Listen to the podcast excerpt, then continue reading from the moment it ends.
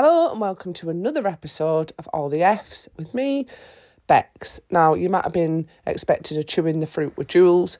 We did record one, it was excellent as always, but we did it live on Instagram. So if you have got Instagram and you want to hear us two nattering, you can pop your earphones in and head over to my grid to see it at Transfigure Fitness.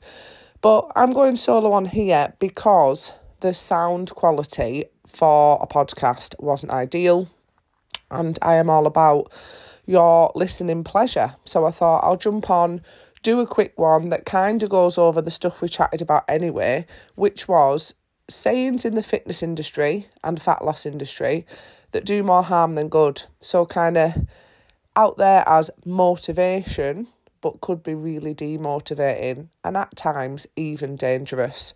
So I thought I'd jump on here because I know some of you will actually genuinely miss me if I'm not in your ears on a Sunday. Um, I, I can't say that with a straight face, but I thought I'd pop on anyway. But like I say, the full pod is on Instagram. It was done live on Thursday, so you can catch it on the grid. But I'm going to talk about the three main sayings that I brought to the pod what they are, what they actually mean, and why I am not a fan of them. The first one is that sweat is just fat crying. So you might have seen it on a quote, usually with some like bodybuilder in a bra. Um, and it suggests that to burn fat, to be in a calorie deficit, to change your body composition, that you need to be sweating. That's kind of the narrative of it. So, sweat is just fat crying. No, sweat is your body's way of cooling down. It is simply your thermostat. That's as far as it goes. So, the more you sweat, the hotter you are, does not mean that you're burning more calories, does not mean that you're working harder Loads of things impact our level of sweat, things like hormones, so your time of the month, but also some people are just a bit sweatier than others. Also, things like our hydration levels are going to impact how much we sweat. Um, so it really is a, just a case of it's your thermostat. It's just heat. It's your body's way of cooling down. So if you thought that sweating means that you're burning more calories, dismiss that. It doesn't. You don't need to stick a bin bag on under your t shirt when you go for a run, like my dad used to back in the day. Just see it as your body's way of chilling you out, especially if you're mid workout or you are due on your period and trying to work out. So, yeah, that's the first one. Not necessarily dangerous, just a bit stupid, and I think gives out kind of false information. So, worth knowing. Um, I also wanted to add in, I mentioned this on the live, that we're often significantly lighter after we've just worked out. That is not losing body fat. We can't lose body fat within an hour. For instance, the other day, our James went on the spin bike as a little experiment. He weighed himself, went on the spin bike for 45 minutes, was super, super sweaty.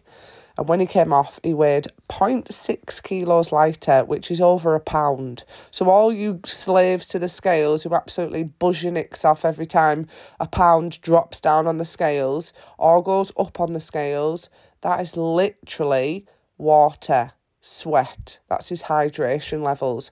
So, just a reminder I mean, if you follow me, if you're a client of mine, you know we don't pay too much attention to scales anyway, especially short term, like day to day, week to week. Um, but that's just a reminder that literally things like your hydration, how much you've sweated, are going to impact weight on scales. So that's the first one that I am not a fan of. I mean, there's a few. I have only picked three here, but when I think about it, I'm like, God, I could ramble on forever. But my next one that I think can be quite dangerous, although I know that sounds dramatic, but hear me out, is pain is weakness leaving the body. Now, I've had multiple conversations throughout my coaching career, one in the last week that sort of pinned this up to me, you know, where I was like, right, I'll talk about this one. Where somebody said to me, Oh, I hurt my back, should have just pushed through anyway and should have just trained through anyway. Now, Pain is weakness leaving the body. What a stupid quote. Pain is your body's alarm system. So it's your body's way of telling you that something is wrong and that you need to change it. Now, the confusion comes in, in my experience, when people um, don't really get to grips with the difference between pain, as in acute pain, sharp pain, and discomfort.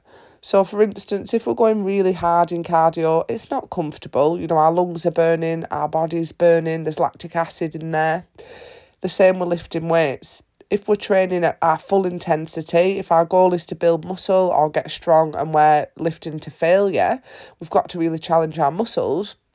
We are going to be in temporary discomfort, but it's not pain. It's not a cue, it should stop the second we stop doing whatever it is. So, for instance, if I'm doing a quad extension, I say that because that is one of my least favourites, the burn in your thigh um, on a leg day. And it's absolutely killing where I'm swearing and screaming. The second I get out of that machine, the pain goes. It's just a build up of lactic acid. So, hopefully, that helps you kind of determine between pain and discomfort. So please know that pain is your body's stress signal, it's an alert. We have developed this busy, crazy life where we do things like live our lives based on quotes, flying around, and we've stopped being in tune with our bodies and our body's signals. So a lot of us don't listen to our body if it's telling us we're hungry or full. We just do it based on kind of habit. Not listening if it tells us it needs to slow down, if we need rest, if we're feeling stressed and we need to manage it. And it's the same with ignoring pain signals. That means that something is wrong and that we need to change it and address it. So that was kind of my second one that I really wasn't a fan of. Um, I think one that is really quite shitty. And me and Jules were saying a lot of these seem to be aimed at women, um, and a lot of them seem to come from a place of shame, embarrassment, guilt. So we should be ashamed of like our body or how we're using our time or compare ourselves to other people. So this one is we've all got the same 24 hours in a day, or we've all got the same 24 hours as Beyonce. Now, when I was in my 20s and I had no responsibilities, um, I was footloose and fancy free, so I didn't have kids, I didn't have a mortgage, the only thing I had to do was go to work, go to the gym, and do my own little shopping in my own little bit of the fridge. That was my only job when I was like 20. So maybe then I'd have liked that post and said, yeah, we've all got the same 24 hours in a day. Let's fast forward a decade and a bit more, let's be honest. Um, you know, I've got a very busy job. I've got a lot of people depending on me, reliable to a lot of people. Um, I've got two stepchildren, both teenagers. I've got a husband, two dogs, elderly relatives to care for, not really the same, is it, as when I was 20 and I thought I had the same 24 hours in a day as Beyonce. So that one annoys me because it's all about comparison and it ends up being demotivating because if we do compare ourselves to other people, it's like, oh shit, we're not reaching our full potential or we're not doing as much as we could do. When in reality, our circumstances might be very, very different. So, yeah, I think we can all manage our time better. Most of the women who come to me for coaching need to reprioritize, need to set boundaries in order to make time for things like exercising, food prep, downtime to look after your mental health. But ultimately, we haven't got the same 24 hours in a day as Beyonce. We haven't got chefs and PTs and nannies and people following us around to get us our Starbucks, blah, blah, blah. So they were kind of my main three that I was like, nah, they get on my nerves. There was plenty more that me and Jules chatted about. I'm sure you've got plenty more, maybe even saved in your phone or in the days of Pinterest, they were like everywhere. My top tip, we said this on our live together, a lot of these quotes come from a place of shame. They try and shame you into changing, shame you into doing something. Long term change never came from a negative headspace. It comes from a place where we want to improve what we've got from a place of love and care for ourselves, for other people. It doesn't come from being shamed into it. If we've got fat to lose, if we want to get fitter, so these quotes aren't going to be helpful if they sit with you in kind of a negative, icky way. If you feel a bit icky when you've read them, if you feel a bit embarrassed when you've read them, they're not going to do you any favours. So my top tip is to unfollow any accounts that make you feel like that.